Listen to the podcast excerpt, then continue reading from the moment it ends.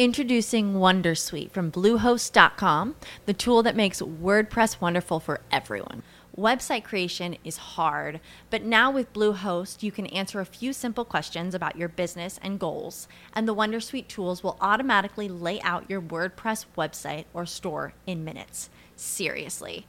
From there, you can customize your design, pick your brand colors, and add blocks. No custom theme or coding required. You'll get content suggestions that you can keep or revise, and with Yoast SEO built in, we automatically help you get found in search engines. From step-by-step guidance to suggested plugins to an AI-powered help bot, our built-in tools make WordPress wonderful for everyone. Maybe that's why Bluehost has been recommended by WordPress.org since 2005. Whether you're a beginner or a pro, you can join over 2 million Bluehost users. Go to bluehost.com/wondersuite. That's bluehost.com/wondersuite. With Lucky Land Slots, you can get lucky just about anywhere. Dearly beloved, we are gathered here today to... Has anyone seen the bride and groom? Sorry, we're here. We were getting lucky in the limo and we lost track of time. No, Lucky Land Casino, with cash prizes that add up quicker than a guest registry. In that case, I pronounce you lucky. Play for free at LuckyLandSlots.com. Daily bonuses are waiting. No purchase necessary. Void where prohibited by law. 18+. Terms and conditions apply. See website for details. Estás a punto de escuchar tu podcast favorito conducido de forma diferente. Conocerás un podcast nuevo y este mismo podcast con otras voces. Esto es un intercambio. Esto es el Interpodcast 2016. Pues ahora, presenta. Bueno, bienvenidos a Antimateria Podcast. En esta ocasión, en su especial número 1. Sí, porque no es el 10, es el 1 del Interpodcast. Tenemos la participación, colaboración y muchas más cosas guays de nuestra querida psiquiatra de cabecera desde algún lugar de España, doctora Genoma Magdalena Rodríguez. Bienvenida. Aquí estoy pues. Hola amigos. Es fantástico. Vaya día que he pasado. Estaba en la facultad ahí mirando cosas y de pronto he dicho, vamos a ver qué podcast hacemos hoy. ¿Cómo os parece, amigos? Nos parece muy raro que digas, ¿cómo os parece? Si aquí en México no decimos eso. ¿Cómo les parece? Es que en realidad no soy nadie del sexo femenino. Ah, no. Entonces... No. Soy un nuevo genoma. Ándale, hasta que tenemos un científico en un podcast que se supone que tiene un nombre muy científico, ¿no? Bueno, no sé, ahora mismo estoy más o menos parado. Yo creo que estoy haciendo antimateria ahora mismo. Yo creo que es lo que importa. Muy bien, esperemos que no se desmaterialice nuestro estimadísimo doctor Genoma Magdalena Rodríguez. Y desde luego a mi querido y gran amigo Eove Salazar Alonso desde Madrid, España, que me da un gusto que todos los días esté pegado últimamente a un micrófono, ¿no? Gracias al Interpodcast. ¿Cómo estás, Eove Alonso? Buenas noches. Quiero pedir disculpas a todos los compañeros de micrófono porque estos últimos días ha sido muy difícil grabar las grabaciones de este Interpodcast y de este podcast en concreto porque todas las tardes me demoraba con el auto y muy difícil. No sé si ustedes están igual que yo, pero yo al menos lo he pasado bastante mal para conseguir grabar. Cuesta, ¿verdad? Cuesta mucho. Es más, ahora son horas curiosas y raras, ¿no? Allá en la madre patria. ¿Qué horario es? ¿Qué horario tienen ahorita? Pues son las 11:10. Ya muy por la noche, aquí, en Madrid. Muy bien, muy bien. Y bueno, me presento y por supuesto su magnánimo líder, maravilloso, carismático Mejor podcaster y sobre todo humilde que soy yo, Argel Greeniaga, que los saluda desde la caótica Ciudad de México, su amigo Lord Kevin Something. Así que bienvenidos a Antimateria Podcast. Pero bueno, como vieron, pues no somos Antimateria, somos los chicos del Interpodcast, de un podcast que se graba tan frecuente como una vez al año, ¿no? Sí, o menos, depende del año, depende de los días que tenga el año. Bueno, claro. Pedir disculpas a los oyentes que hayan oído los minutos anteriores en mi versión mexicana de Eove, pedir disculpas, pero es que no me sale el acento mexicano. Y mira que he estado con un mexicano hace muy poquito. Mira, sí. Y vas a estar hasta otra vez. Si tiene que pedir disculpas, yo no sé qué es lo que tengo que pedir. Muy buenas a todos. Yo soy Raúl, conocido como Doctor Genoma, y soy otro de los cabezas pensantes este año, que somos tres, de este Interpodcast. Y espero que lo pasen todo muy bien los oyentes de Antimateria y el resto que nos escuchen, claro. Perfecto, pues bueno, nos tocó hacer este intercambio podcastero, está en su cuarta emisión, tercera que tenemos el gusto de conducir y de llevar y organizar. Y pues bueno, estamos escuchando este podcast antimateriano, que habla de todo menos de la antimateria, ¿no? A mí me gustaría antes de nada decir que es todo un gusto grabar una antimateria.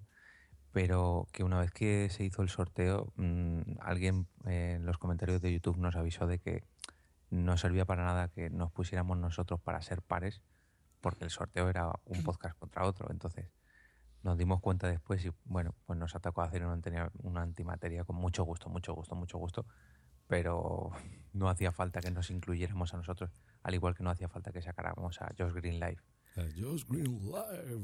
Qué bonito me hicieron, mi Interpodcast, ya que lo estuve escuchando.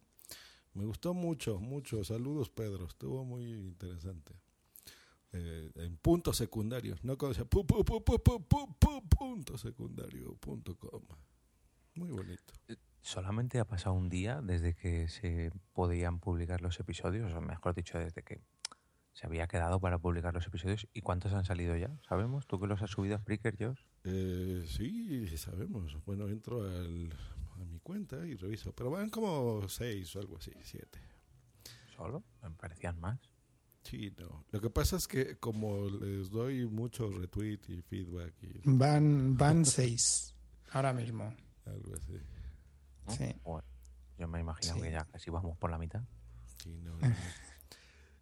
No, faltan todavía muchísimos. Espero que no haya sido hasta un error de decir que no había tanta prisa.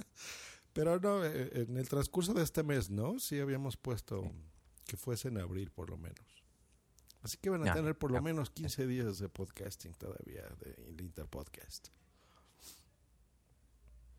Pues muy bien. Bueno, ¿y cómo, qué tal tiempo hace en México, Joss? Ponnos un poco al día. ¿Qué hora es allí ahora mismo? Ahorita son las 3:50 de la tarde, 3:57, y está haciendo un calor, pero así espantoso. En las noches es casi insoportable, y es raro, no sé por qué, ¿eh? Ay, cabrón, y ahorita acaban de escuchar un tráiler o algo.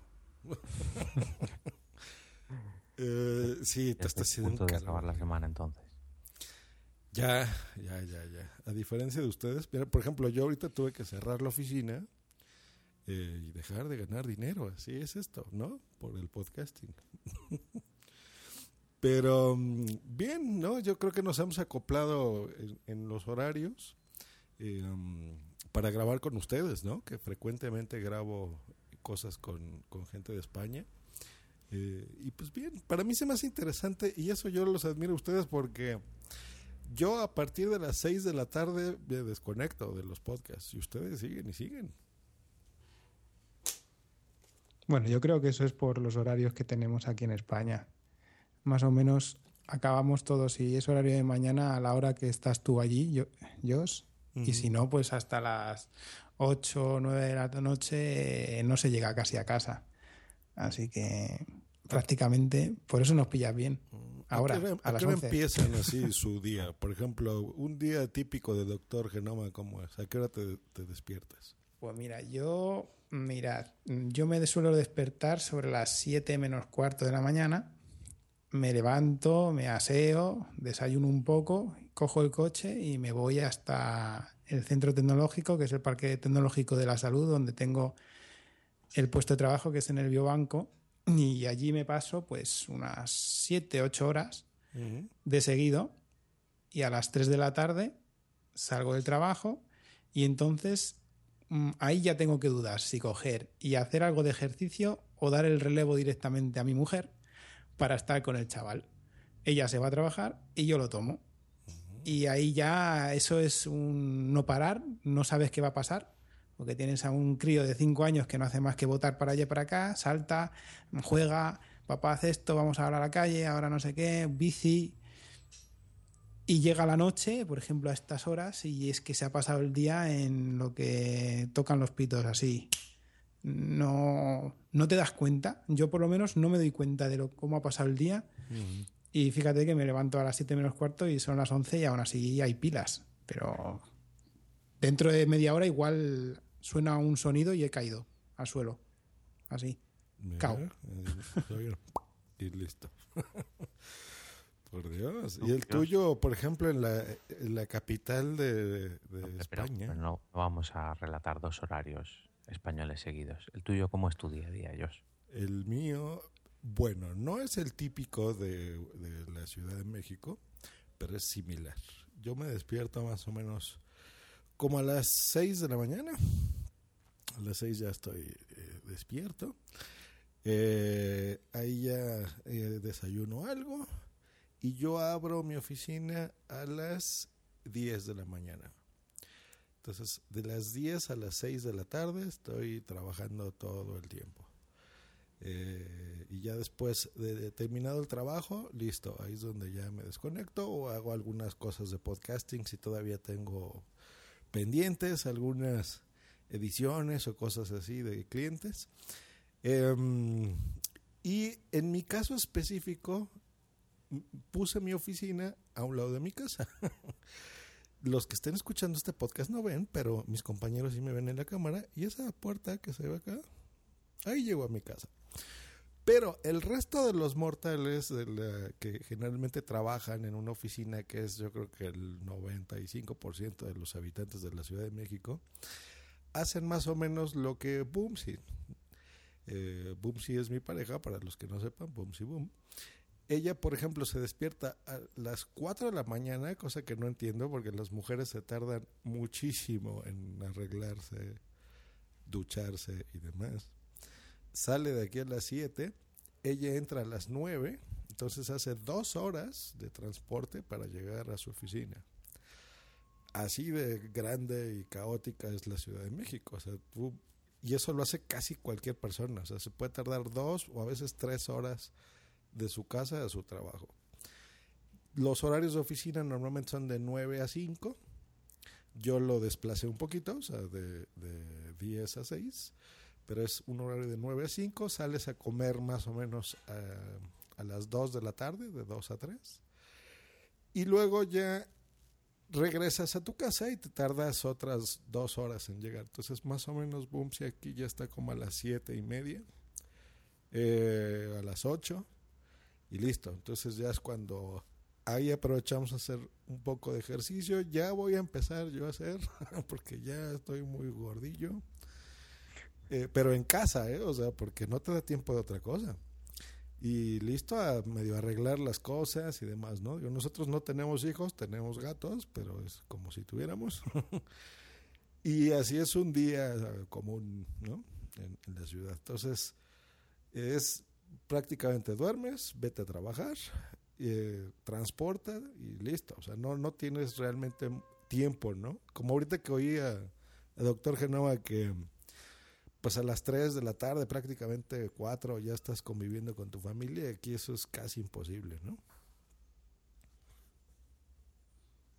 Sí, bueno, yo en mi caso, como acaba de decir Joss, vivo con la mitad de mi familia casi. Ahora es cuando llega mi esposa y a las 10 menos algo es cuando tenemos algo en familia en verdad, porque claro, al tener que compaginar horarios y todo, pues es un poco raro, la verdad, el decir que tienes tú a lo mejor un espacio por la tarde bastante amplio y ver además que es que no lo tienes, porque estás en familia conviviendo con, por ejemplo, en mi caso con el chaval, y te gusta, estás a gusto y de pronto te absorbe a la vez.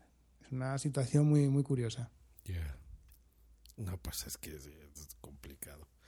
¿Y en qué parte de España estás, doctor Genova? ¿En qué ciudad? Pues mira, desde hace año y medio estoy en la ciudad de la Alhambra, en Granada. Uh-huh. Vinimos aquí a buscarnos un poco la vida, porque aquí la ciencia en España, ¿qué quieres que os diga?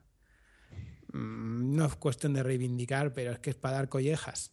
En España dar collejas es dar capones detrás de la oreja. Y bueno, les reventé los oídos, pero eso. Sí, dar un madrazo aquí en México. Ahí nos tuvimos que venir a buscarnos un poco y estamos muy contentos. La verdad es que el carácter del norte al sur cambia mucho en España. Uh-huh. Ya lo verás tú, yo, si vienes al final aquí a Málaga, cómo cambia bastante de Zaragoza aquí. Tú estabas en Zaragoza originalmente. No, yo estaba en León. Que está también por la zona norte. Ya.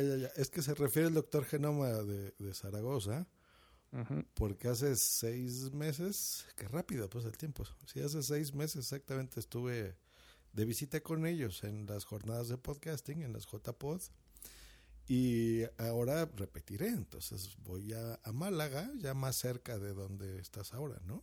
No, a nada, a 1 hora. Mira. De aquí a 1 hora. Sí. A lo mejor voy ahí a los Genoma Headquarters. ¡Guau! Tendré que ponerlo todo bonito. ¿Y cómo es la vida en la capital de España habitualmente? Ya estamos viendo aquí diferencias, ¿no? Por ejemplo, aquí es la capital de México, y la capital de España, por si no saben, es Madrid. ¿Cómo se vive ahí un día común? Bueno, en Madrid... sobre todo en el centro de Madrid, lo que es en la capital, es donde más se concentra el trabajo, donde vive la gente, donde trabaja la gente que vive por los alrededores, que imagino que será pues algo parecido a lo que os pasa allí en el DF.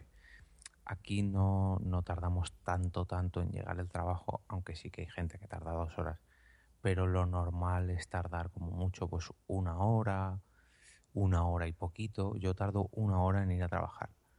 Tengo unos horarios que se mueven un poco, pero básicamente tengo que estar 9 horas en el trabajo, más 1 hora de ida y 1 hora de vuelta. Total, 11 horas. Si a eso le sumamos de que tengo un bebé de 1 año que tengo que cargar con el carrito y demás, pues siempre se tarda media horita más. Prácticamente paso todos los días unas 12, 13 horas fuera de casa. Ya digo, tardo 1 hora desde mi casa hasta la puerta de mi trabajo y podría ir prácticamente todo en metro. Lo que pasa es que combino un poquito el coche y metro. El metro es el subterráneo. Uh-huh.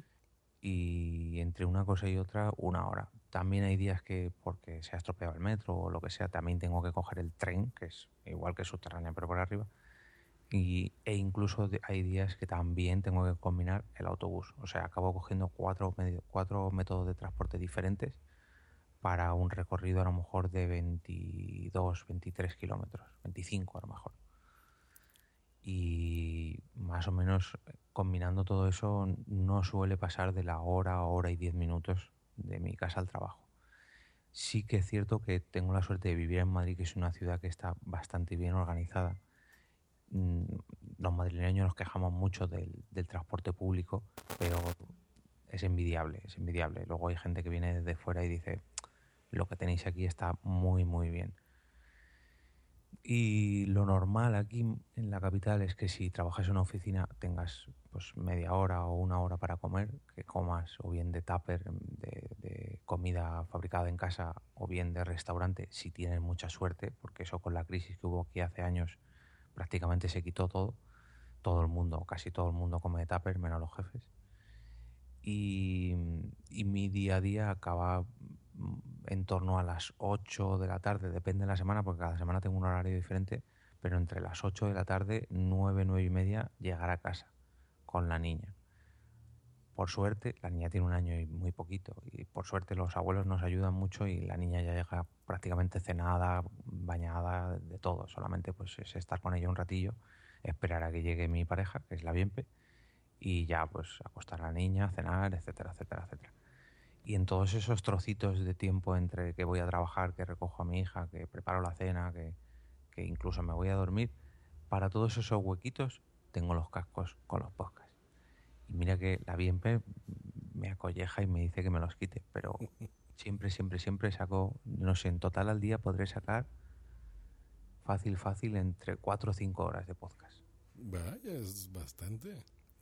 Y se aprovechan mucho esos horas sí. Y tiempos de transporte. Que déjenme decirles que ahora que me comentas esto, se me hace muy bien que utilices el transporte público y el metro y el subterráneo, el tren, porque aquí, por ejemplo, no es que no se use, tenemos también el metro, tenemos otra cosa que se llama Metrobús. Se utiliza, pero lo usa la gente que no tiene coche. Aquí los que tienen coche o automóvil lo usan porque lo tienen, ¿no? Entonces lo usan todos los días y eso provoca un caos. Eso pasaba aquí y pasaba lo mismo, había ese caos, pero hace años, habrá como, no sé, 5 o 10 años a lo mejor, que pusieron unos impuestos en los coches. De hecho, tú cuando viniste aquí en Madrid lo pudiste ver en persona, que yo tengo que pagar por dejar mi coche en la capital. Hay una carretera circular que hace un círculo por los exteriores de Madrid, que se llama la M30, y dentro de esa carretera todos los coches que estén aparcados en la calle tienen que pagar. Hay 2 tipos de tarifas, depende de la calle, y más o menos, para que se hagan una idea a todos los oyentes, es 1,20 € la hora. Quiere decir que si yo estoy 9 horas en mi trabajo, tendría que pagar fácil 11-12 € cada día por aparcar mi coche. Fíjense, eso a la carga es...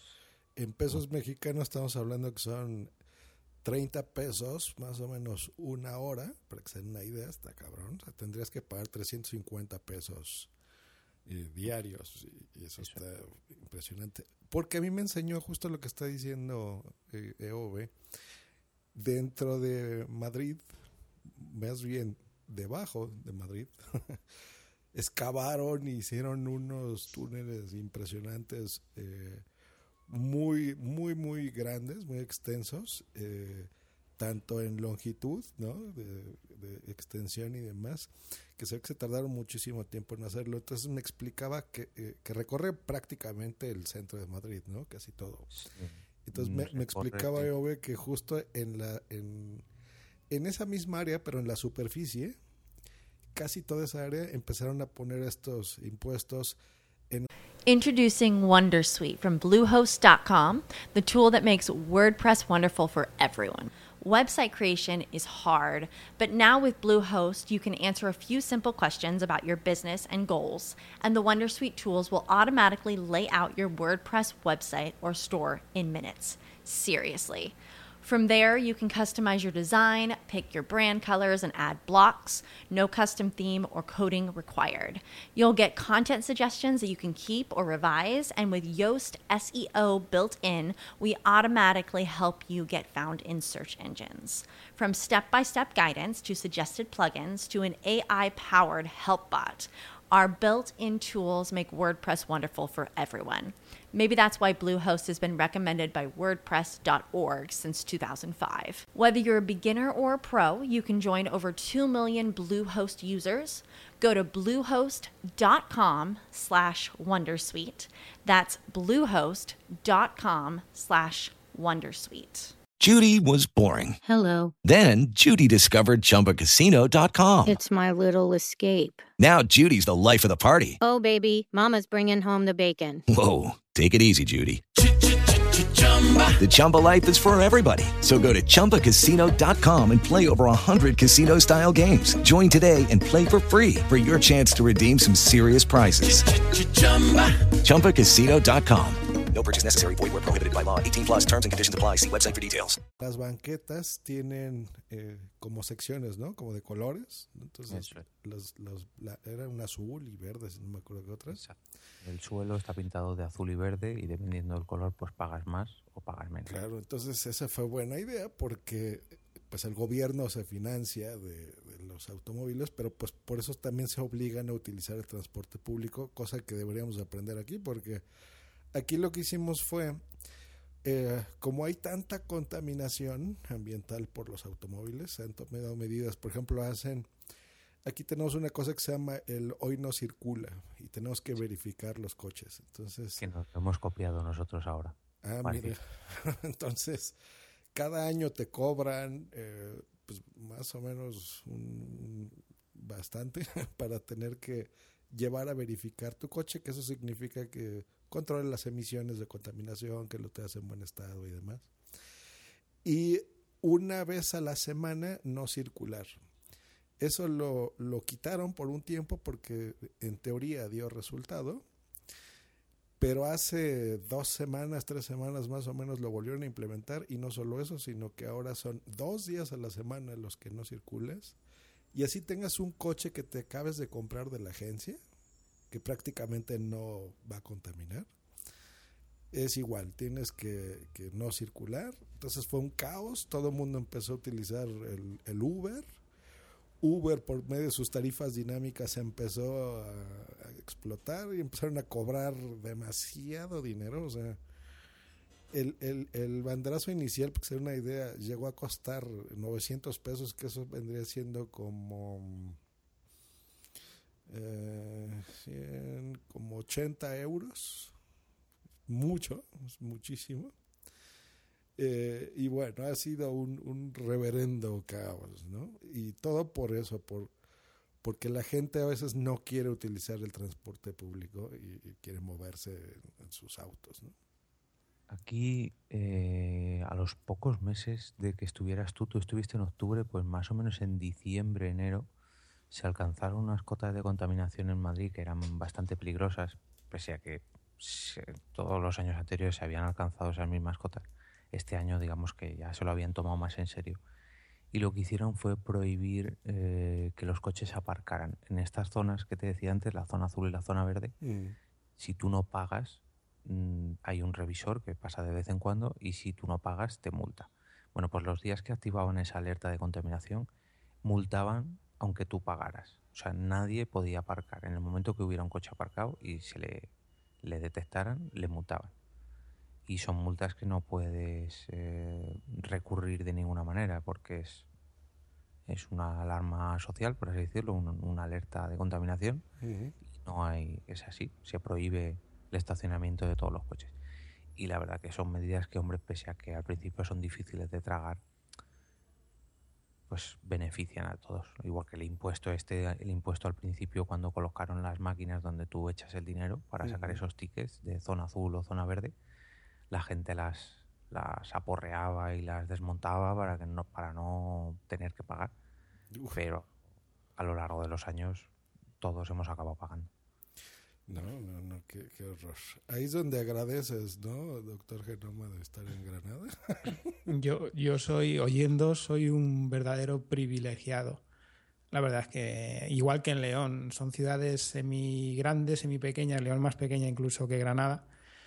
Pero bueno, aparte que lo que dice Jorge de los servicios estos de pago que se llaman hora en la gran mayoría de los sitios, de línea azul, línea verde, línea naranja, había también en León, dependiendo de quién es la zona, de quién vive allí, es lo que dice, es algo que hay que pasar por el aro, pero tal vez es lo que es verdad, es demasiado coche. Aquí en Granada, por ejemplo, también se ha detectado que hay demasiada contaminación y es verdad, yo todos los días en Granada, para que os hagáis una idea, es como una pequeña Madrid, en la que es una ciudad muy, muy cosmopolita, con mucho turismo, donde existe una gran metrópolis que son las verdaderas ciudades dormitorio que están alrededor. Yo vivo en una de esas ciudades dormitorio y por eso tengo que coger el coche para ir a trabajo. Si no, me encantaría coger un transporte público. Es una de las cosas que la verdad es que me fastidia, porque yo en León, por ejemplo, iba en bicicleta a trabajar.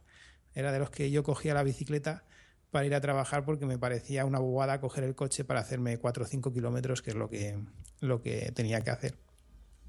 Sin embargo, pues es verdad, es lo peor. Yo todos los días coger el coche, tener que ir ahí. Además, de esto que arreglan a lo mejor, como ahora, alguna zona de acceso y lo empeoran. Entonces es más estrés. Y de pronto te tienes que levantar antes o salir antes en el coche porque no estás a gusto. Simplemente no es cuestión de que llegues tarde al trabajo o no, sino que tú vas conduciendo y es mejor a lo mejor llegar 10 minutos antes al trabajo por el mero hecho de no tragarte atascos o malos accesos en la ciudad. Y eso que es pequeña relativamente Granada.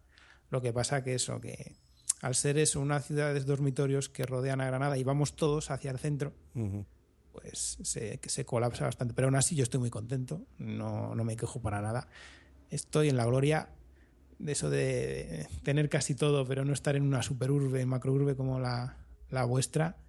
La verdad es que me gusta y también a lo mejor en un tiempo, pues vete a saber, a lo mejor me tengo que ir a alguna de esas ciudades, no me importa, pero por ahora se vive bien.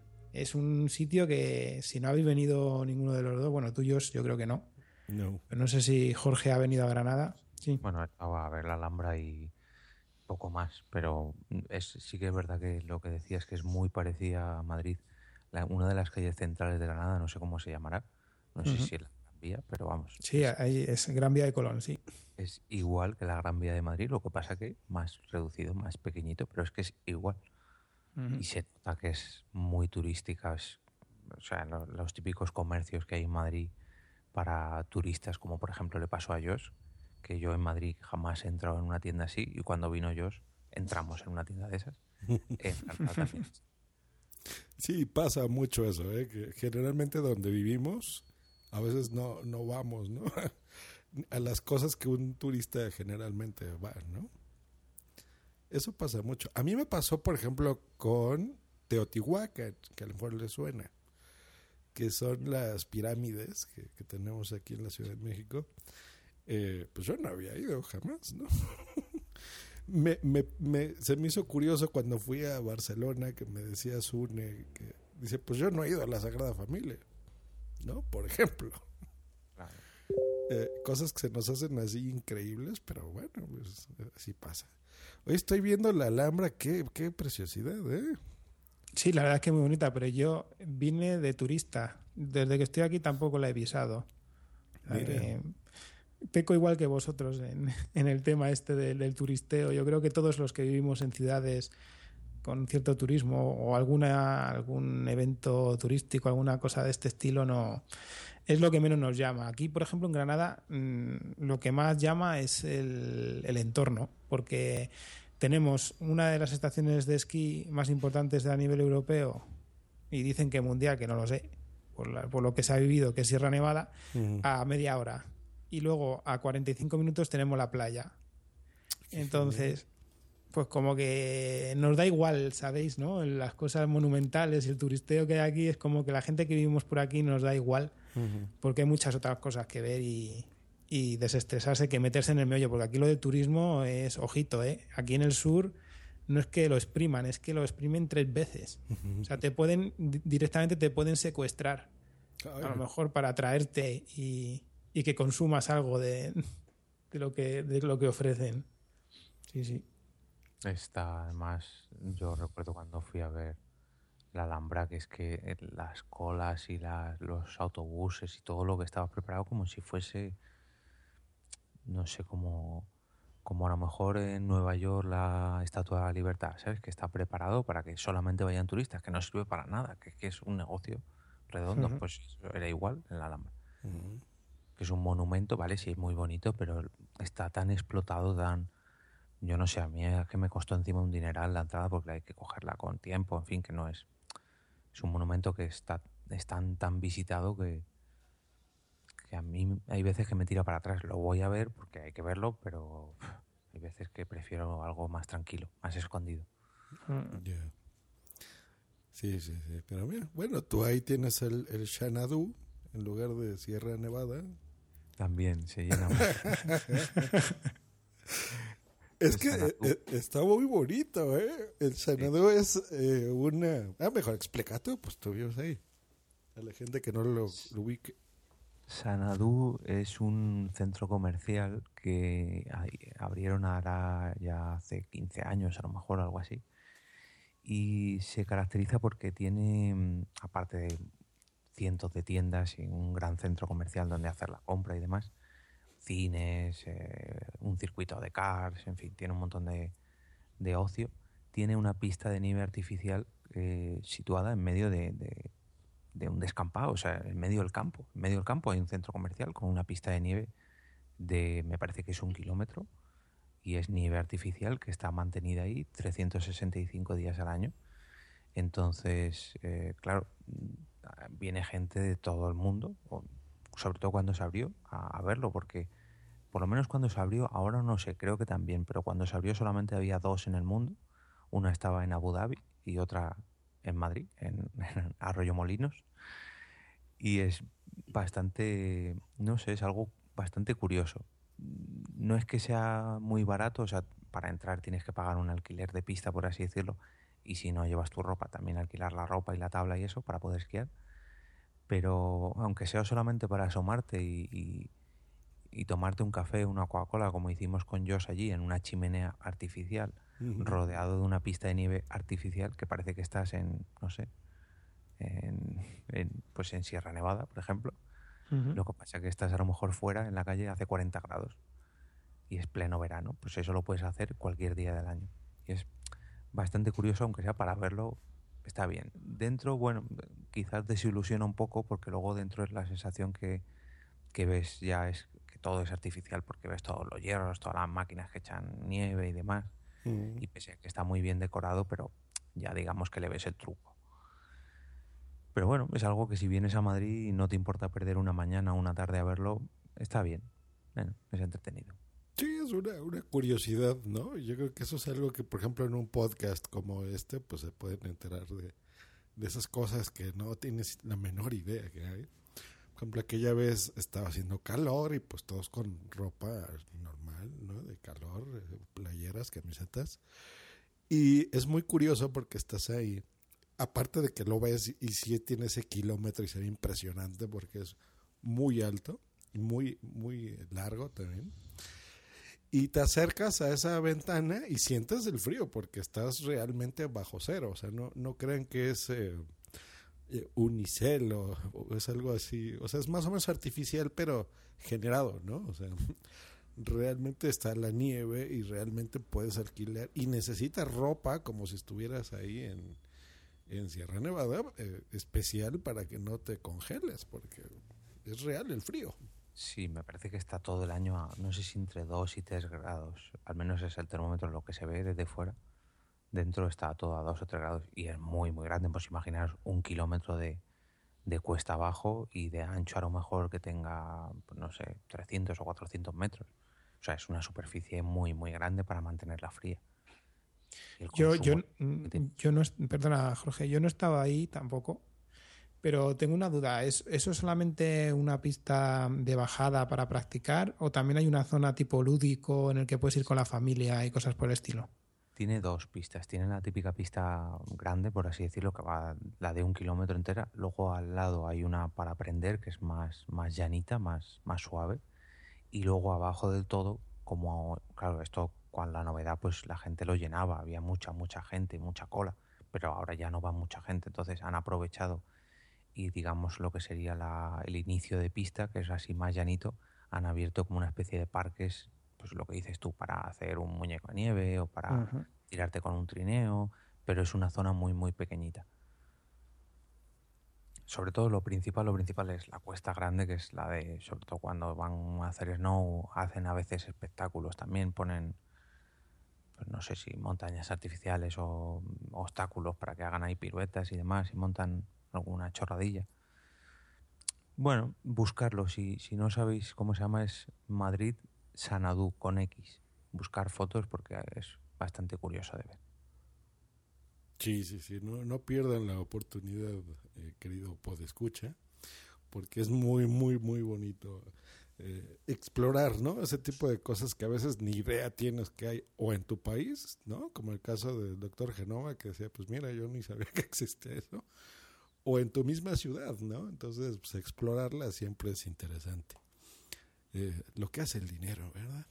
Y hablando de dinero y recordando que estamos en Antimateria Podcast, pues vamos a nuestra gustada sección armándola con Joss Hell, por ejemplo, se me ocurre, en donde recordemos que es la sección en la que se está armando una computadora, un ordenador, dice, en el viejo mundo, y... pues bueno, ya hemos escuchado a lo largo de estos anteriores episodios de Antimateria, pues que armarla no necesariamente es ir por lo principal, ¿no? Que se nos ocurre, Eove es informático también como yo, de estar pensando en qué procesador, si un Core i7 y la memoria y el motherboard, sino todo lo relacionado a ella, por ejemplo, el gabinete, la fuente de poder, las bocinas decentes, ¿no? Que sea un home theater que se escuche bonito, que se oiga bien. Todo lo que ya se ha recomendado aquí en Antimateria. Y hay otra cosa muy olvidada que creo yo que debe de tener cualquier equipo de cómputo personal, que es un buen micrófono. Un buen micrófono. Ese gran olvidado, ¿verdad? Que siempre... yo recuerdo antes de que conociera el mundo del podcasting, pues lo más cercano a tener un buen micrófono era uno como los que venden en el chino, ¿no? Que son de estos de plástico que tenían dos entradas, una verde y una rosa. Los auriculares. Y eso se oye, aparte que se escucha fatal, las grabaciones también son horribles, ¿no? Para videoconferencias y esto, y es algo horrible. Así que, pues yo creo que inviertan también en un buen micrófono. Y, por ejemplo, ¿qué micrófono se te ocurre, mi estimado Eove, que podamos recomendar aquí en Antimateria? Es uno que nunca se nombra, que yo creo que ya lo teníamos que tener tatuado todos, porque estamos hartos. Yo no sé, llevo 5 o 6 micros ya comprados en lo que llevo grabando podcast, que es el famoso Audio-Técnica ATR2100 USB. Es correctísimo. Para empezar, es yo creo que lo más recomendable. Si, de hecho, yo si me hubiera comprado este micro nada más empezar, no me hubiera gastado tanto dinero como me ha gastado en otros micros. Porque es bueno, bonito y barato. Exactamente. Bueno, barato. Dentro de lo caro es barato, a lo que podría costar. Sí, pues les explico un poco el lado técnico de este micrófono y por qué lo recomienda Eove y por supuesto aquí en Armándola con Joss Hell. Es un micrófono que es, bueno, se llama, técnicamente es dinámico. Ustedes lo han visto como en los reporteros, ¿no? De televisión, que van ahí con un cubito de plástico con el logotipo de la televisora y va ahí una muchacha guapa, entrevistando a gente o viendo qué pasa, ¿no? Ese es un micrófono dinámico, es uno que tú puedes tomar con tu mano, tiene un cuerpo resistente y pesado, entonces si se te cae o algo así, no creas que se va a estropear tan fácil, no se va a dañar. Te tienes que dar un buen, pero muy buen golpe. Pero mucho, para... sí. A todos se nos ha caído un micro en nuestra vida. Y a diferencia de los otros que son más profesionales, que es un micrófono de condensador, que estos son generalmente más caros y sí son muy, muy delicados. Entonces, yo creo que una buena recomendación pues es irte por un dinámico como este de Audio-Técnica. Número 2. Tiene su propia interfase de audio integrada a este micrófono. Eso significa que lleva dentro del micrófono una tarjeta de audio, por lo cual no es necesariamente necesario conectarlo a un mixer, decimos aquí en México, en España una mesa de mezclas, porque tiene una conexión dual, que así se llama, o híbrida, entre un cable XLR, que eso tú ya lo pudieras expandir en un futuro, por ejemplo, para conectarlo a una mesa de mezclas y poder hacer cosas como esto, por ejemplo, subir aquí, ecualizar mi voz, bajarla, los graves, que se oiga de un lado, que se oiga del otro. Eso ya lo harás tú después con una mesa de mezclas, pero... ya le moví todo aquí. Mira, déjame bajarlo acá.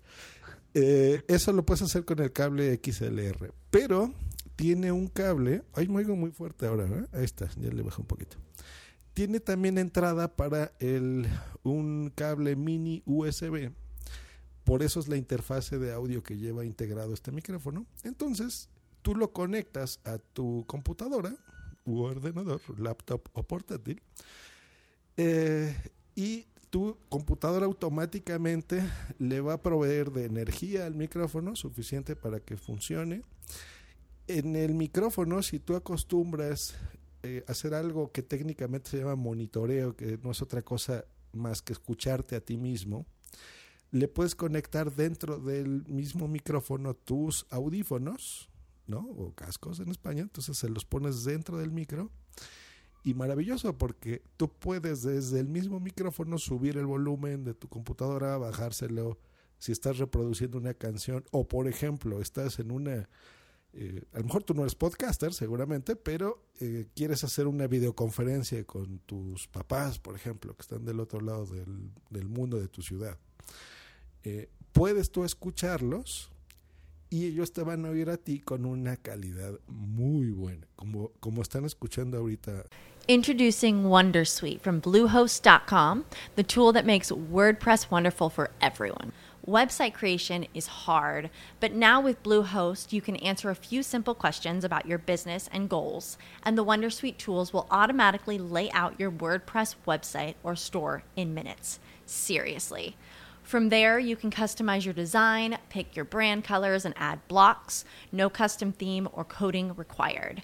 You'll get content suggestions that you can keep or revise, and with Yoast SEO built in, we automatically help you get found in search engines. From step-by-step guidance to suggested plugins to an AI-powered help bot, our built-in tools make WordPress wonderful for everyone. Maybe that's why Bluehost has been recommended by WordPress.org since 2005. Whether you're a beginner or a pro, you can join over 2 million Bluehost users. Go to bluehost.com/wondersuite. That's bluehost.com/wondersuite. With Lucky Land Slots, you can get lucky just about anywhere. Dearly beloved, we are gathered here today to... Has anyone seen the bride and groom? Sorry, we're here. We were getting lucky in the limo and we lost track of time. No, Lucky Land Casino, with cash prizes that add up quicker than a guest registry. In that case, I pronounce you lucky. Play for free at LuckyLandSlots.com. Daily bonuses are waiting. No purchase necessary. Void where prohibited by law. 18+. Terms and conditions apply. See website for details. Eove, que está hablando sobre ese mismo micrófono. Y es muy, muy, muy útil, ¿no? Y ya después, si quieres, pues bueno, ya te animas, ya haces tu podcast y participas en el Interpodcast 2017, ¿cómo no? Nos avisas, ¿no? Además, otra cosa muy buena que tiene el micro y es que viene muy completo. O sea, no es que cuando compres la caja venga el micrófono y ya está. No, trae su soporte, su trípode para poder grabar muy cómodamente, su cable XLR también y el USB creo que no. No recuerdo muy bien, Josh, si viene el USB. Sí viene. También viene el cable USB, viene el cable XLR, por si lo quieres conectar a una mesa de mezclas. Y está bien bonito, ¿eh? A mí especialmente, a mí, me gusta más la línea, es el AT2005 USB. A mí. Porque es de metal, nada más, y es negro. El otro es como plata y es más plasticoso. Pero... es más caro, eso es lo único malo.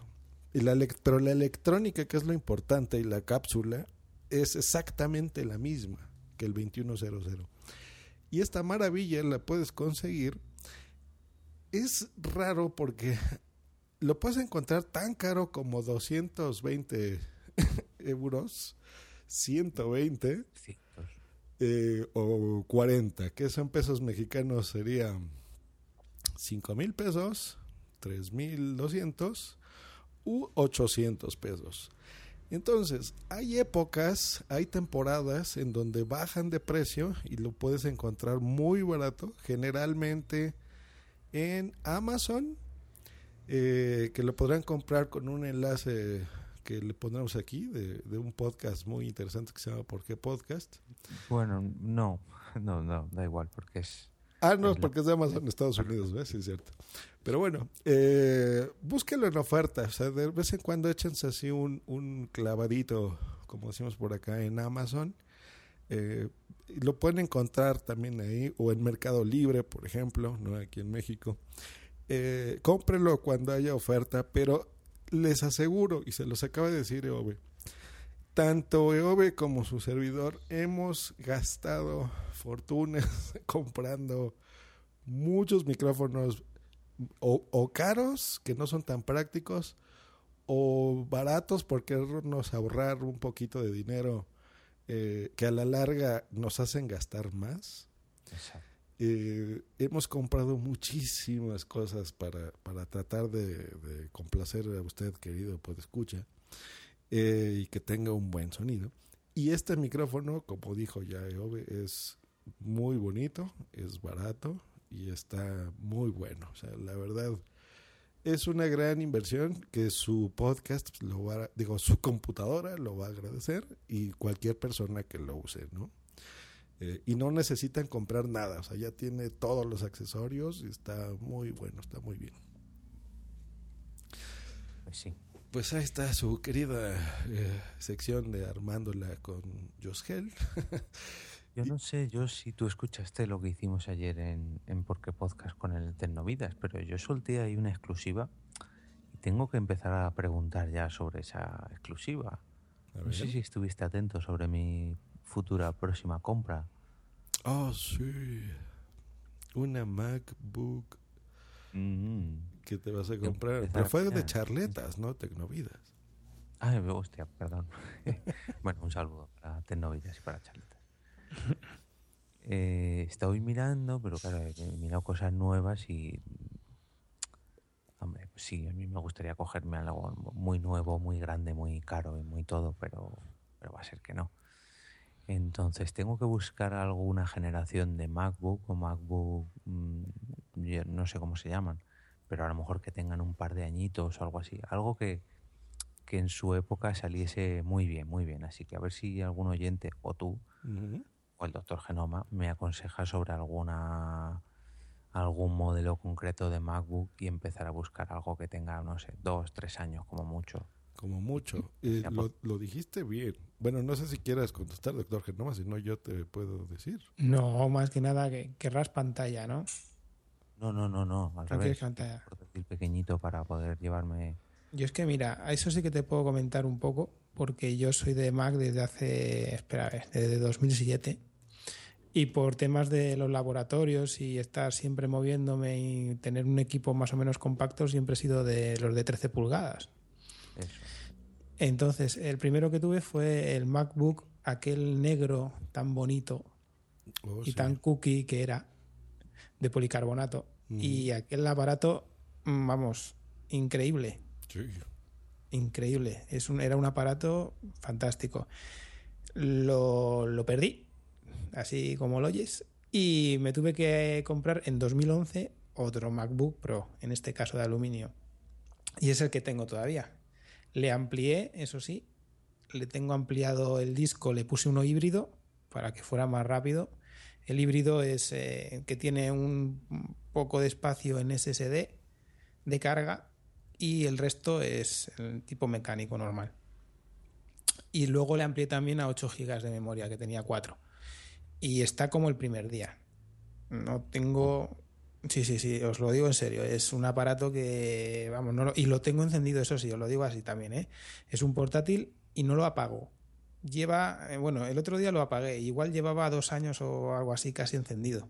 Sí, te creo, sí. No lo apago nunca y es un portátil. No tiene ruido, solamente bufa ahora, porque claro, con el tema de actualizaciones y cosas por el estilo, pues cuando a lo mejor hay un vídeo o ahora si pusiera, porque los oyentes no lo escuchan, no lo saben, no lo ven, pero yo, por ejemplo, he preferido no poner el vídeo en Skype, mis compañeros sí, pero yo prefiero no ponerlo por dos situaciones. Una, porque mi línea, y lo sabe mucha gente de ADSL, es fantásticamente penosa y puede que me comiera bastante ancho de banda. Y luego que a lo mejor empiezan a bufar, a hacer ruido los ventiladores, que es lo único que sí que se nota, pero es un portátil y tiene ya, pues ya ves, desde 2011 tiene unos años. O sea, yo ya te digo ya, que por calidad es, seguro que ellos que te va a decir algo parecido. Ya ábrelo, ya dale una buena limpiadita, que está bien, que sí tienen. Sí, ¿verdad? Sí, ya le toca. Yo acabo de abrir el mío por primera vez desde hace 2 años que lo compré. Pero bueno, antes de presumir qué equipos tenemos, aunque te hacemos una explicación de las líneas de computadoras Apple que existen para que se den una idea y se tengan una idea de cuál comprar. Espera, que saco el boli. Ah, pues ahí va. La computadora más económica que vende Apple se llama Mac Mini. Esa es la más chiquita. Ah, no, pero eso es un cubo. O sea, eso es un... es un cubito espectacularmente poderoso, ¿eh? Y mira, se lo recomendaría a gente que viene de Windows como tú, que generalmente ya tiene pantallas, ya tiene teclados, ya tiene su mouse, ya tiene ahí un monitor de tamaño decente, o sea, tiene muchas cosas, pero digamos que ya está harto de Windows o le falló su CPU, ya no quiere seguir con Windows, quiere experimentar Mac OS X. Entonces, pues bueno, te puedes comprar una Mac Mini, no te vas a gastar tanto. Bueno, es un decir, porque todos los precios de Apple, hasta un cable miserable, es extremadamente caro. Es la verdad. Lo vale por las cosas como las que ya comentó el Dr. Genoma. O sea, tú puedes tener tu computadora prendida desde que la compras y en 10 años no le pasa gran cosa. Pero bueno, puedes empezar con la Mac Mini. Ventajas, pues el precio, número 1, tiene muchísimas conexiones, por ejemplo, de conexiones que se llaman Thunderbolt, de USB 3.0, le puedes conectar monitores de Windows, por ejemplo, de PC, o más modernos de Thunderbolt, de la misma marca de Apple, etcétera. La puedes expandir. Las contras, pues es y eso es casi en cualquier producto de Apple, casi como tú lo compres, es como va a ser siempre. O sea, a veces es difícil expandirles de algo. De la memoria, no se diga el procesador, no se lo puedes cambiar. El disco duro en algunos modelos se los puedes cambiar ahora por los de tecnología flash, ¿no? Que son casi cualquier computadora que compres ahora de Apple ya es así. Discos SSD, que son rapidísimos a morir, eso sí, te va a gustar mucho. Entonces, bueno, puedes empezar con la Mac Mini, por ejemplo. Luego, acá... Lo he tenido... De hecho, tengo uno en el trabajo que yo creo que si lo pido, me lo dan o me lo venden, pero no... O sea, vale, me gustaría tenerlo para probarlo y para cacharrearlo, pero no porque no es lo que necesito. Yo ahora mismo necesito un portátil. Un portátil. Entonces, ahí tienes 3 opciones. De portátil está la MacBook, que tiene poco que salió, la revivieron porque ya no existía, que es el reemplazo de la que acaba de decir el Dr. Genoma, de esa negra y blanca preciosa, que yo tuve una blanca también, de estas, que si no es porque le tiré un líquido encima burbujeante y fresco en unas JPod 14, seguramente seguiría vivo todavía. Pero bueno, ahí fue idiotez mía, no fue culpa de la marca. Entonces esas las desaparecieron, hicieron unas MacBook Air y hace poco las acaban de revivir. La MacBook en sí ya no te la recomendaría mucho porque ya no tiene conexiones de nada. O sea, vale, esta es la que la abrieron y debajo no tenía, solo tenía batería y una pequeña plaquita, ¿no? Y nada más tiene una sola conexión, que es en donde tú le pones el cable de energía para que se funcione y se cargue la batería y ya. Entonces, si tú le quieres conectar, por ejemplo, tu mesa de mezclas USB o un disco duro externo, lo que sea, pues no puedes, al menos que compres un adaptador carísimo porque pues no, para mí no vale la pena. Esa sería, si tú tuvieras otra MacBook o una iMac, pues bueno, entonces podrías comprártela, permitírtela, pero como un segundo ordenador de Apple, ¿no? No como tu máquina principal. Entonces esa la descartamos. No, descartado. Este no me vale. Esa no. Y luego sigue la MacBook Air, que en su día, yo creo que la van a descontinuar, fíjate. En su día era pues la Mac, una portátil, una laptop muy, muy, muy delgada, muy, muy bonita, de un diseño muy espectacular y con un poder reducido por precisamente esas características, ¿no? Entonces, desde 11 pulgadas, es un poquito más grande que un iPad que tú conozcas, hasta 13 pulgadas, por ejemplo. Entonces, es delgado, poderoso, pero no tanto, ¿no? O sea, puedes correr cosas, pero... no sé, a mí no me convence tanto. Tiene precios de $899. Usted, querido, pues escucha la conversión a su moneda a $1,000 más o menos. Es el precio de una MacBook Air. Le dura mucho la batería, del modelo más básico 9 horas hasta 12 horas más o menos. O sea, todo el día la puedes traer, muy delgadita. Entonces, si quieres ultra portabilidad, pues bueno, esta puede ser tu computadora. Te sirve para todo, ¿sabes? Si tú vas a editar una foto, hacer un podcast, editar incluso una película, pues lo puedes hacer. No es tan poderosa, pero se defiende. Y luego terminamos con la que tenemos el Dr. Genoma y su servidor, que es la línea profesional de las portátiles que se llama MacBook Pro. Aquí hay dos tipos de MacBook Pros, las que no tienen pantalla retina y las que la tienen. Yo tengo la de 13 pulgadas retina, de disco SSD, 256 GB, que es bastante suficiente para todo. Y esa básicamente lo que la diferencia de la que tiene retina y no es el disco duro, por ejemplo. Si para ti es muy importante la capacidad del disco duro, cómprate la que no es retina, porque tiene un disco de 500 gigabytes o hasta 1 terabyte lo puedes pedir. O si no, se lo quitas y le pones otro y se acabó, ¿no? Y tiene todavía, la que no es retina, una unidad que se llama SuperDrive, que es otra, en Windows se conoce como un quemador, ¿no? O el DVD de toda la vida. El DVD. Y las que son retina, ya adiós esa unidad, ya no tenemos SuperDrive, ya no hay lector de discos,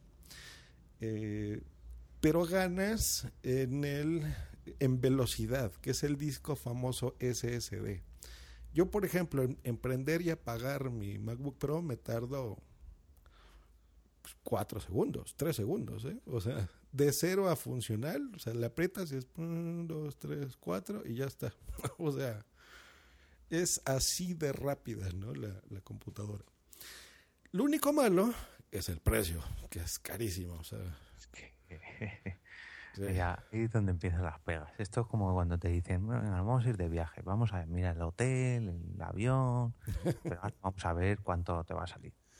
Pues te va a salir la más barata en $1,300, que eso serán que como €1,000, ¿no? Una cosa así. Pero es un equipo que yo creo que puede estar contigo unos 10 años, ¿no? Tú no puedes decir eso mismo de una laptop con Windows, ¿no? Esa es la gran diferencia, por ejemplo.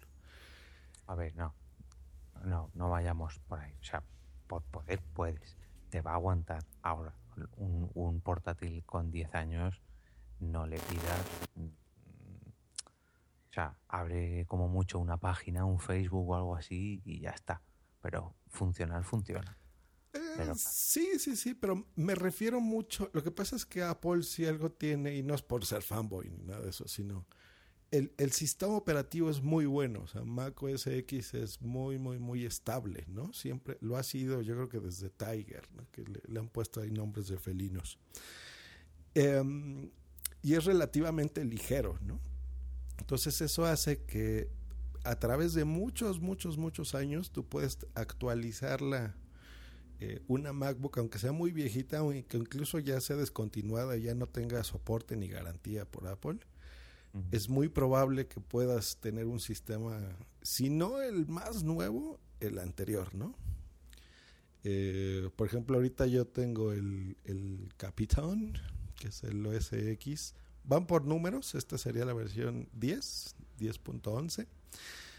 Y aunque yo tuviese, no sé, dos versiones atrás, por ejemplo, en Windows sería, por ejemplo, ahorita van en Windows 10, digamos que tuviera, antes de ese fue el 8.1, luego el 8 y luego el 7, ¿no? Sí. Entonces, digamos que yo tuviera, por ejemplo, 8, le pudiera yo poner el Windows 8 o 7.1 en el ejemplo de entre Windows y Mac a una computadora que tenga 10 años atrás, a eso me refiero, ¿no?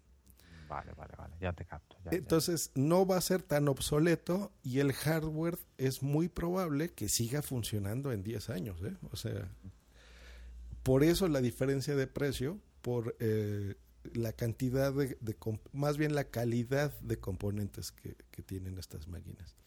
Que ese también es otro pero, porque se te puede descomponer por el motivo que sea y pues es muy caro arreglarlo, ¿no? Ese es el pero, ¿no?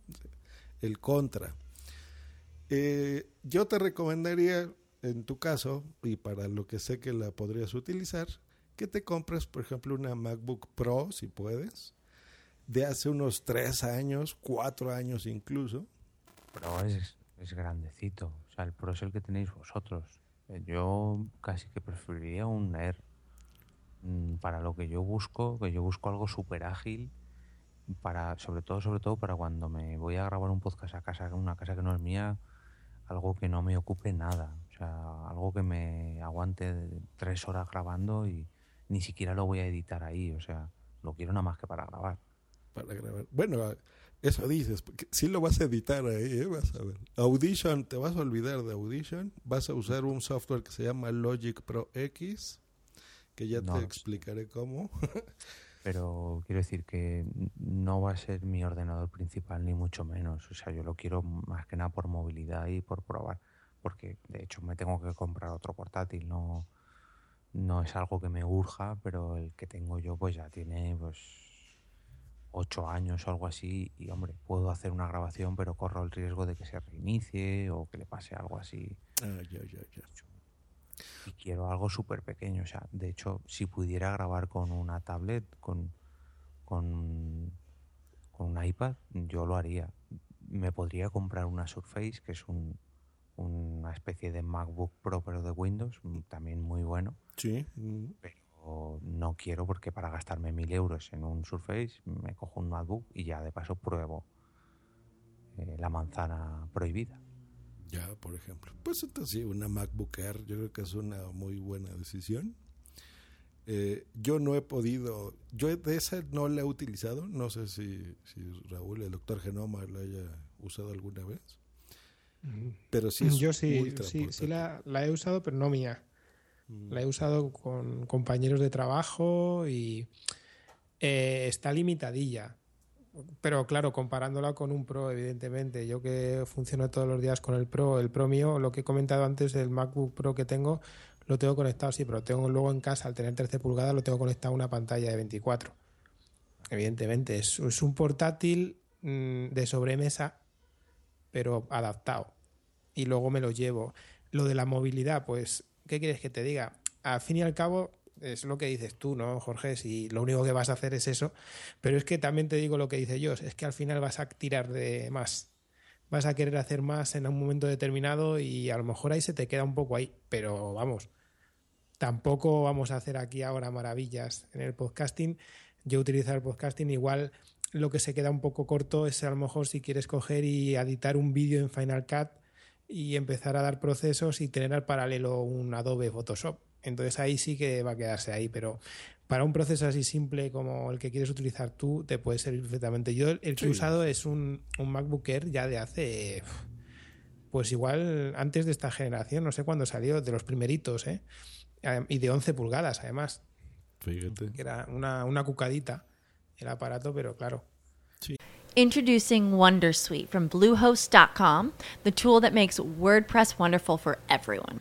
Website creation is hard, but now with Bluehost, you can answer a few simple questions about your business and goals, and the WonderSuite tools will automatically lay out your WordPress website or store in minutes. Seriously. From there, you can customize your design, pick your brand colors, and add blocks. No custom theme or coding required. You'll get content suggestions that you can keep or revise, and with Yoast SEO built in, we automatically help you get found in search engines. From step-by-step guidance to suggested plugins to an AI-powered help bot, our built-in tools make WordPress wonderful for everyone. Maybe that's why Bluehost has been recommended by WordPress.org since 2005. Whether you're a beginner or a pro, you can join over 2 million Bluehost users.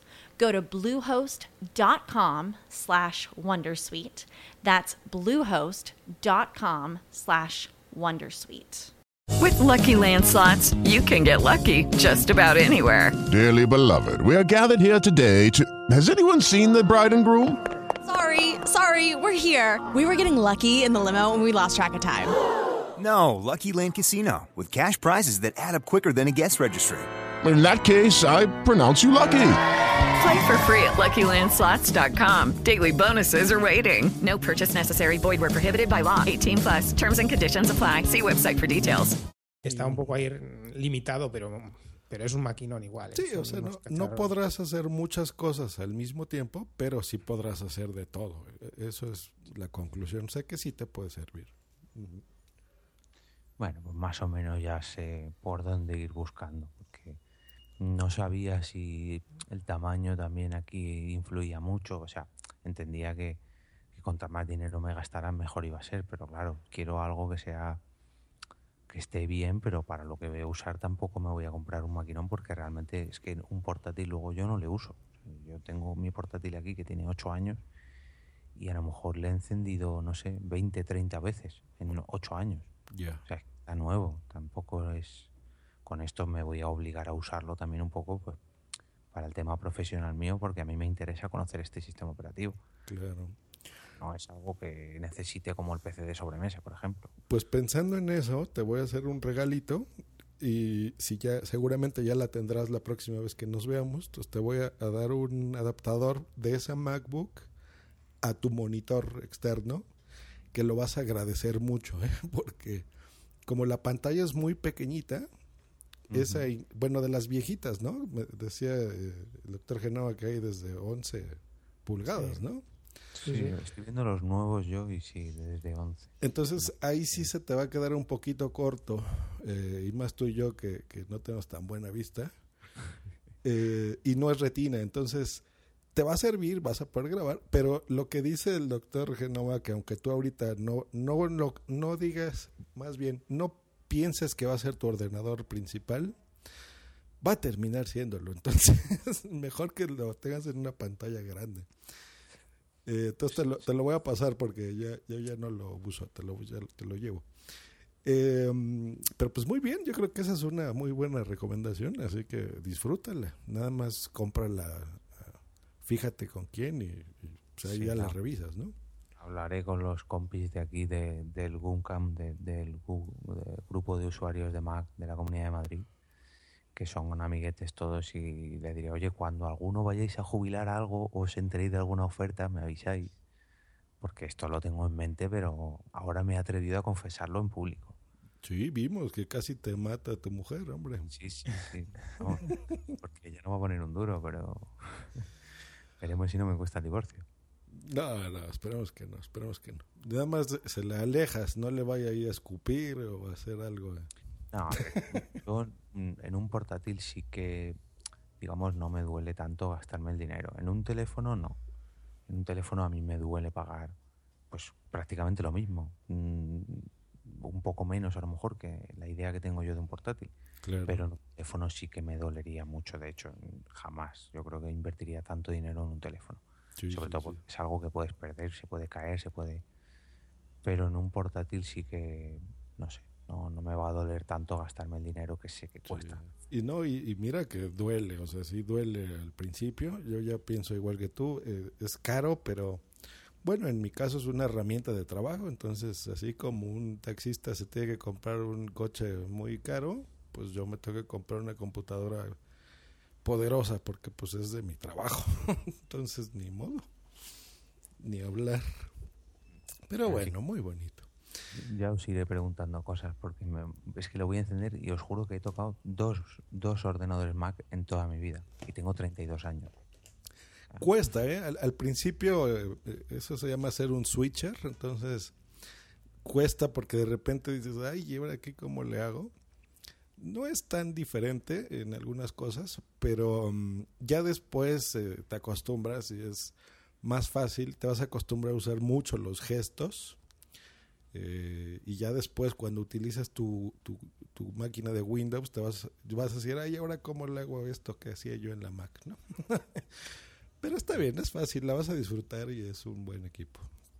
Sí, fíjate, yo os comento una cosa ya para yo terminar mi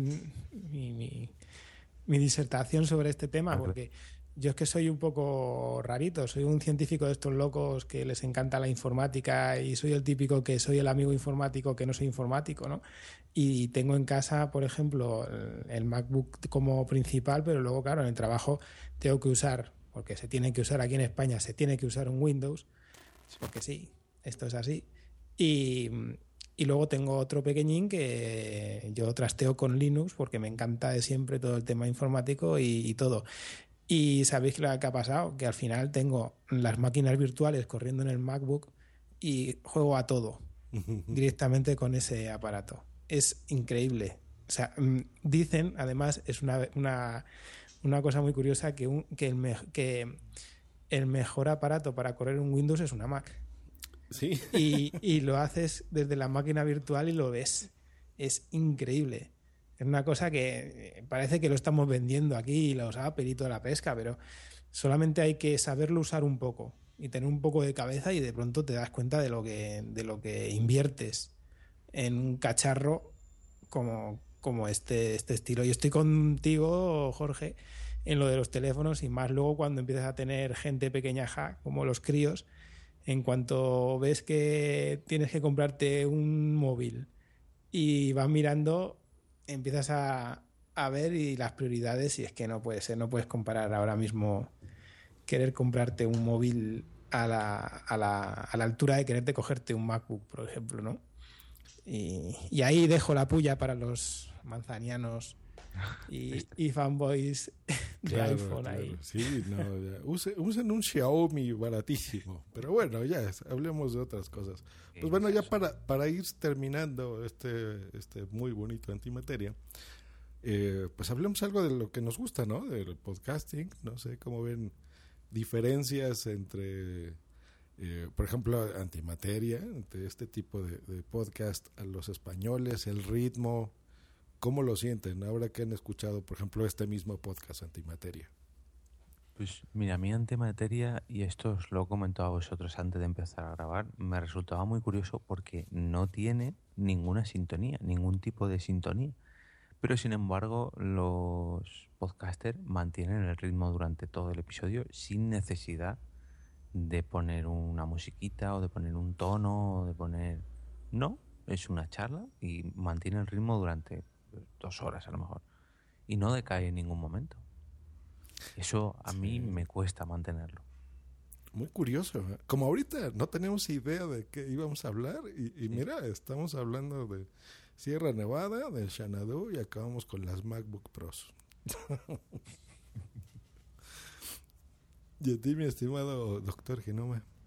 Yo, como también te he comentado a ti, Joss, antes, por ejemplo, a mí me cuesta mucho el ritmo en muchos de los podcasts, a lo mejor sudamericanos, porque estoy acostumbrado a lo mejor a un dinamismo distinto a la hora de hablar, por ejemplo, y hay momentos en el que a lo mejor algún podcast se hace muy plano, muy plano, muy plano, muy plano, muy plano hablando, o los tonos son de una forma... Que la verdad es que me cuesta seguirlos, por ejemplo, ¿no? Uh-huh.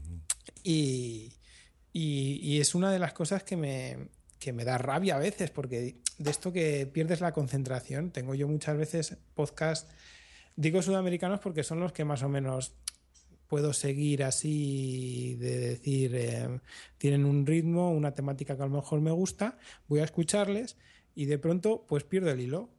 O sea, me evado porque el ritmo a la hora de hablar y el tono hace que me evada. Así como lo que dice Jorge de que en algunos podcasts como este de Antimateria, ¿no?, no meten música y tal, tampoco es algo que a lo mejor sea necesario, pero sí, a lo mejor para mí el tener subidas y bajadas de ritmo o en ese caso a lo mejor meter un poco de música en algún podcast sí que me vendría bien, por lo menos para despejarme. Yeah. Porque hay algunos que sí que entro yo en barrena y igual soy capaz de estar escuchando un mismo podcast 20 veces para intentar escucharlo entero. Pero es curioso. Y no se diga el lenguaje, ¿no? Aparte del estilo.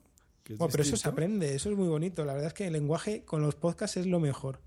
Aprendes lenguaje sin querer, de una forma, y luego estás hablando con gente, te encuentras con gente de distintos países y te das cuenta que les entiendes o les puedes soltar alguna broma. Y ellos se quedan a cuadros, se quedan un poco pillados diciendo, ¿y este tío cómo sabe qué digo yo esto, le digo yo eso? Claro, sí, porque eso es lo interesante, que aprendes, ¿no? Yo creo que eso es de lo que más me ha gustado a mí de convivir estos años en ambos lados, en distintas podcastferas. Eso, aprendes mucho, y a mí por lo menos eso es lo que me gusta más, ¿no? De oír de todos lados. No sé qué tocas de vez en cuando, Joss, pero echas chispas. Suena... echas chispas. A ver, déjame moverle acá. Sí, ¿estás tocando por ahí? Ya, sí. A ver, ¿ya se me quitaron las chispas? Sí. Ya no eres chispas. Muy bien, ya no soy chispas. Es que ya mi mesita está muy usada. La tengo conectada todo el tiempo. Ya está puesta ahí como fija. Es curioso cómo te acostumbras... al principio yo creo que si solamente escuchas podcasts españoles en nuestro caso, o mexicanos en tu caso, al principio como que te cuesta un poco acostumbrarse, pero es cuestión de nada, de 2 o 3 episodios, 4, 5 como mucho, y te acostumbras. O sea, te parecen como si fueran podcasts que lo realiza alguien de la ciudad de al lado. O sea, no aprender idiomas, aunque todos hablemos castellano, pero aprender diferentes dialectos, por así decirlo, con los podcasts es muy sencillo, porque realmente estás asistiendo a una conversación de gente que tiene sus expresiones, que tiene su ¿cómo decirlo?, su manera, sus gags, su forma de hablar, y es muy, muy fácil entenderlos y acostumbrarse a ellos. Al principio cuesta, pero a mí no me duró nada. O sea, no sé, yo calculo que 5 episodios como mucho. Claro, y es que traemos eso a colación, por eso queremos retomar eso aquí en este podcast. Por eso, ¿no? Para hacerles la invitación de lo que es el Interpodcast. ¡Ay, Dios mío! De conocer, pues, distintas culturas, distintas formas de hablar, lo que hemos dicho aquí al inicio, ¿no? Por ejemplo, de cómo son tan similares y distintas a la vez, ¿no? Nuestras ciudades, nuestra cultura, nuestra forma de hablar, de comer, de expresarnos. Y eso, aparte del contenido del podcast independiente, pues se te queda, ¿no? Como dice Eove, a los 4 o 5 episodios, más o menos ya vas entendiendo el estilo, la forma, y vas a conocer muchísimos podcasts interesantes y mucha información muy buena, ¿no? Entonces, no los invitamos a eso, a que no digan que no a la primera, de que digan, ay, se me hace muy raro cómo hablan. Sí se te va a hacer al principio, ¿no? Como cuando cambias de Windows a Mac. Pero después te acostumbras, aprendes y te la pasas muy bien. Entonces...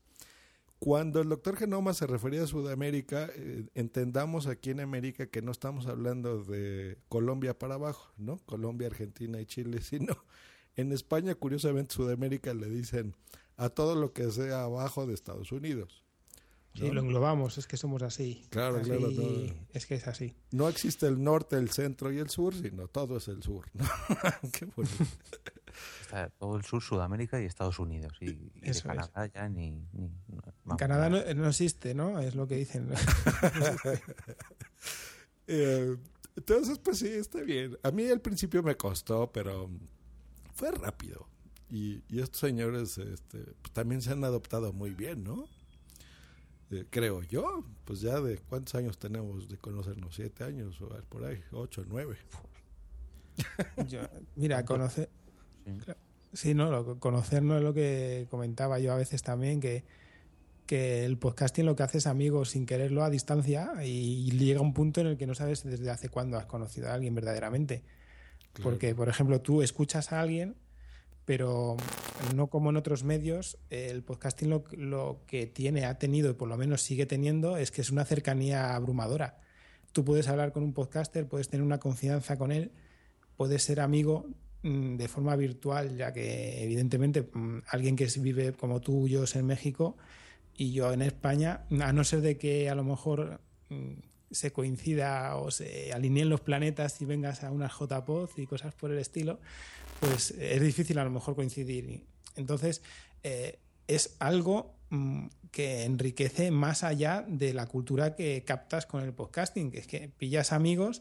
Y como estabas comentando, ¿cuándo hace que nos conocemos? Pues yo te puedo decir, pues hombre, te conozco verdaderamente de hace 6 meses. Pero es mentira. Físicamente, ¿no? Eso es. Es algo que es curioso de explicar, pero así es, ¿no? O sea, hay una cercanía de que conoces a la persona más que a su vida, ¿no? O sea, a lo mejor estos señores pues no conocen ni a mi mamá, ni a mis otros amigos virtuales, ¿no? Ni a mi familia, ni a mi esposa, pero llegas a conocer a la persona y cuando nos vimos, por ejemplo, hace 6 meses que está diciendo aquí el doctor Genoma, es como si nos, no sé, yo lo sentí como si estuviera viendo un amigo de toda la vida, ¿no? Eso es. Fue muy, muy curioso, teníamos ya la confianza completa, ¿no? De entrar a tu casa, de comer en tu mesa, de tomarse una cerveza juntos o hablar de lo que normalmente hablamos, porque llegas a tener esa afinidad y esa conexión muy especial. Y eso gracias a eso, a que no nos cerramos, no somos un grupo de decir, ay no, yo no voy a oír podcasts españolas porque hablan curiosísimo, o no voy a ir a podcasts mexicanos, o de Centroamérica, o de Suramérica, ¿no? O de Norteamérica, o de Rusia, o de Japón. Creo que de todos los países que acabo de decir, yo escucho un podcast. Es fácil. Facilísimo. Y conoces a la gente. Entonces, pues, bueno, yo creo que con eso vamos dando cierre. Sí, vamos a ir cerrando. A este bonito podcast Antimateria. Yo ojalá y pueda viajar a todos estos países de los podcasts que escucho a la gente para poder conocerlos.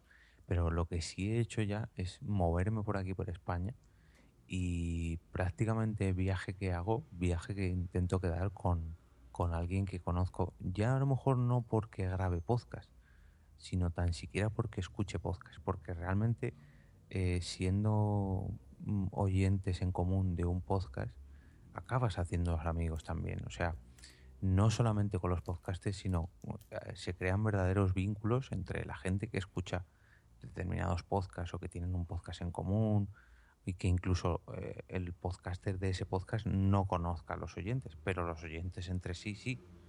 No sé si entendéis por dónde voy.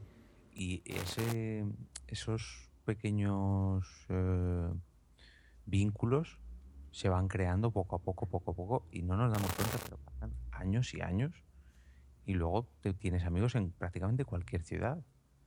O sea, yo me he ido a, no sé, a 600 kilómetros de aquí, en una ciudad donde no conocía a nadie, he escrito un tuit y he tenido 2 o 3 personas allí para enseñarme la ciudad o para invitarme a tomar un café o lo que fuese. Y eso, todo eso ha sido gracias a esto. A eventos como el Interpodcast, eventos como las JPod, eventos como, pues eso, lo que estamos hasta la nariz de grabar. Las Pod Nights. Exacto, eso es. Claro, así que, pues bueno... escuchan muchos podcasts, usted querido pues escucha que los disfruta y pues no tenemos que decirle que les gusta, ¿no? Porque nos están escuchando, pero pues sí, inviten a más gente, ¿no? A sus otros amigos del mundo real, bueno, todo el mundo es el mismo, pero que conozcan más podcasts, que... yo tengo otro amigo muy querido español que dice, Sune, que dice que, por ejemplo, realmente a todas las personas les gustan los podcasts, pero no lo saben, ¿no? Y invitaba a decirle a él mismo, pues, a ver, dime 4 cosas que te gusten a ti, ¿no? Entonces ya él le dice, ah, pues mira, a mí me gusta el automovilismo, me gusta la cocina, me gusta el humor y otra cosa, ¿no? Y recomiéndale tú a esas personas, pues eso, hazles esa pregunta, agarra su teléfono, agarra su tablet, instálale tú la aplicación, no le explicas mucho el lado técnico, dile, a ver, mira, escúchate esto. Y yo creo que le vas a descubrir un mundo muy interesante a esa persona, ¿no? Porque puedes oír algo tan fantástico de algo que pasó en el mundo como un podcast de historia o algo de ciencia o algo totalmente inesperado como un podcast antimateriano, por ejemplo, o de lo que tú quieras. Entonces, compartamos el podcasting, disfrútenlo, y a los podcasters que escuchen esto, pues bueno, también los invitamos a que se unan al Interpodcast 2017, que esperemos hacerlo aquí con mucho gusto. Para conocer más podcasts como este muy bonito de Antimateria, y pues a la gente que está escuchando esto en el feed del Interpodcast, pues bueno, pásese a Antimateria Podcast, que lo harán seguramente mucho mejor que nosotros. Seguro. Segurísimo. Entonces escuchen a Argel, por ejemplo, escuchen a Magda y escuchen a todos los componentes muy interesantes que están aquí en este muy bonito podcast. Pues bueno, yo creo que eso ha sido todo por mi parte y pues muchas gracias por escuchar este podcast. Pues muchas gracias a ti y a los compis de Antimateria, que ha sido todo un placer descubrirles, escucharles y bueno, invadir su programa durante un par de horitas. Yo lo mismo digo, me despido desde aquí, la ciudad de la Alhambra, como ya conocen todos los oyentes de Antimateria, y muchísimas gracias por participar en el Interpodcast. La verdad es que es esencial que sigamos con estos intercambios y divirtiéndonos todos haciendo lo que más nos gusta. Y nada, hasta otra. Hasta otra, hasta el año que entra. Bye. Hasta el Interpodcast 2017. Este podcast está bajo una licencia Creative Commons, atribución no comercial, compartir igual, internacional 4.0, México 2.5. Y el imbécil de Joss Green, a quien se le olvidó saludar, era el famosísimo integrante de Antimateria, Alonso. Un abrazo. With the Lucky Land Slots, you can get lucky just about anywhere. This is your captain speaking. We've got clear runway and the weather's fine, but we're just going to circle up here a while and get lucky. No, nothing like that. It's just these cash prizes add up quick. So I suggest you sit back, keep your tray table upright, and start getting lucky.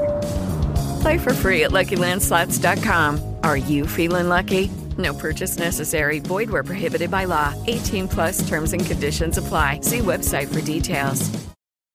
O'Reilly Auto Parts puede ayudarte a encontrar un taller mecánico cerca de ti. Para más información, llama a tu tienda O'Reilly Auto Parts o visita O'ReillyAuto.com.